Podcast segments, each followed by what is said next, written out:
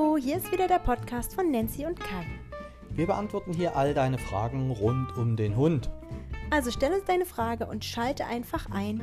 Wir werden sie dir beantworten. Bis gleich, liebe Grüße. Die Nancy. Und der Kai. Bleibt dran. Tschüss.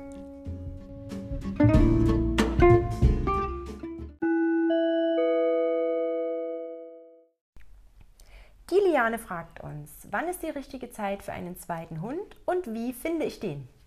Ja, Nancy, die Frage würde ich eigentlich dir gern überlassen oder die Antwort dazu, weil du bist ja A, die Expertin für Welpen und B, hast ja mit dem kleinen Herrn Bolle diese Nummer gerade selber durchlebt. Richtig, ich habe das sogar mehrfach erlebt. Ich habe ja auch zu der Tabi damals den Frodo dazugeholt und zum Frodo dann den Bolle. Und du kennst das, glaube ich, auch, denn zum Santa, als der zwei Jahre alt war, kam ja der McDreamy.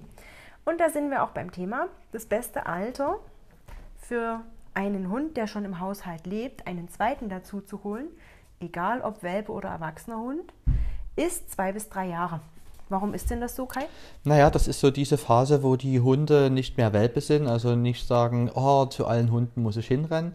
Das ist aber auch diese Phase, wo Hunde noch andere Hunde sehr leicht akzeptieren, mit denen gern noch in die Interaktion gehen, mit denen gern was zu tun haben und wenn es passt, da bin ich gespannt, was du dann dazu erzählt hast, eine schöne Verbindung eingehen können.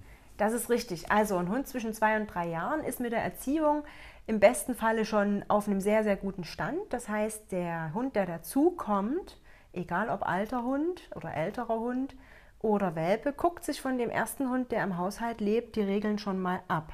Das kann man gar nicht verhindern, denn Hund versteht hündisch besser als die menschliche Sprache. Hast du das auch so erlebt? Mhm. Ich würde es mal kurz zusammenfassen. Es ist immer wichtig, wenn ein Hund in eine neue bestehende Gruppe kommt, dass sich in aller Regel der, der dazukommt, dem Verhalten anpasst. Richtig, und nicht nur dem menschlichen, sondern vor allem dem hündischen. Das heißt, es wird also nicht so gut funktionieren, wenn man sagt, mein einer Hund bellt, ich brauche dazu mal einen ganz ruhigen Hund, damit der aufhört zu bellen. Das funktioniert in der Regel nicht, denn der passt sich an die bestehenden Regeln an. Genau, Ausnahmen bestätigen diese Regel, aber wir haben erlebt oder wir erleben es täglich, dass dann ein zweiter Hund dazugeholt wird, damit der erste Hund zur Ruhe kommt und es passiert genau das Gegenteil. Du hast dann zwei unruhige Hunde zu Hause. Also das soziale Miteinander, wir nennen das die Erziehung, muss bei dem ersten Hund abgeschlossen sein und da trifft sich, treffen wir wieder auf dieses Alter zwei bis drei Jahre. Das ist meistens dort eben der Fall. Richtig, jetzt ist aber ein zweiter Teil der Frage und der lautet, wie finde ich denn den richtigen zweiten Hund? Naja, da würde ich erstmal gucken, was ich für einen ersten Hund zu Hause habe. Es gibt da ja wie bei Menschen auch bei Hunden diese A- und B-Typen. Der A-Typ ist so eher extrovertiert, der geht also nach vorn und klärt gern Geschichten und stellt sich so ein bisschen in den Mittelpunkt. Und der B-Typ, der geht eher lieber zurück, der ist so introvertiert und lässt einfach geschehen. Das heißt, der B-Typ, der stürzt sich nicht unbedingt in jede Rangelei. Verstehe ich das richtig? So kann man das beschreiben. Und der A-Typ aber schon. Ja, der geht der Rangelei schon nie unbedingt aus dem Weg, sondern der wird die eher auch verursachen oder geht da rein. Richtig, deshalb sollte man sich genau überlegen, ob man zwei A-Typen zu Hause haben möchte. Mhm. Wenn, dann unsere Empfehlung lieber einen A- und einen B-Typ oder von mir aus auch zwei B-Typen, wobei die dann oft zu Unsicherheiten tendieren. Die kann man aber leichter handeln als Rangeleien, wenn man das nicht möchte. Ja, das ist richtig, Nancy. Wenn du zweimal A hast, also so zwei Generaldirektoren in deiner Wohnung, das kann schon eine sehr explosive Mischung sein.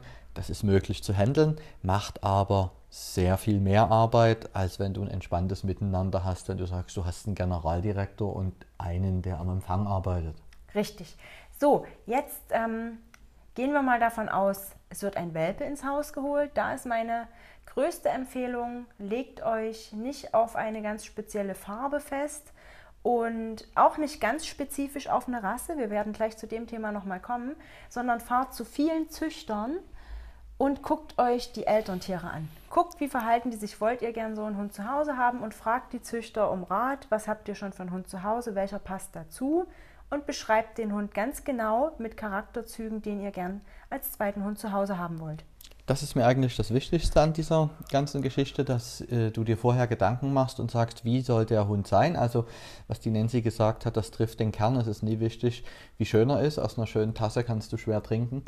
Äh, wenn es ein Loch hat. Also beschreibt das Wesen auch ganz genau. Was ist dir wichtig? Wie soll der Hund vom Wesen sein? Und wenn du da an den Züchter gerätst, die Nancy hat es gesagt, wir sprechen vom Welpen, dann vertraue dem Züchter. Der Züchter sieht die Hunde in aller Regel acht bis zwölf Wochen, fast 24 Stunden rund um die Uhr.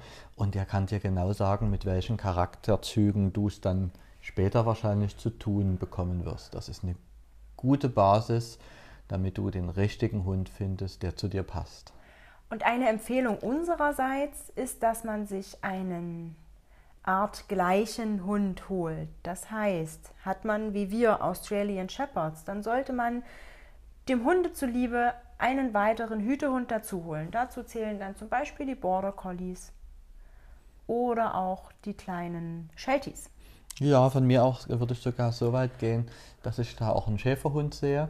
Also, dass man sagt, wie sind die Verwendungszwecke des Hundes? Das gibt dir eine gute Orientierungsmöglichkeit. Oder wie waren die Verwendungszwecke mal, dass du sagst zum Hütehund, ein Hütehund oder so ähnlich. Ne? Und wenn du so einen kleinen, sag mal, so einen Gesellschaftshund hast, so einen Malteser oder ja, Shiba Inu, äh, nee, nee, ein Shih Tzu, ein Shih Tzu, ein Shih Tzu. Ja, so eine Hunde, dann äh, empfehle ich dir, nimm was ähnliches dazu, was passt.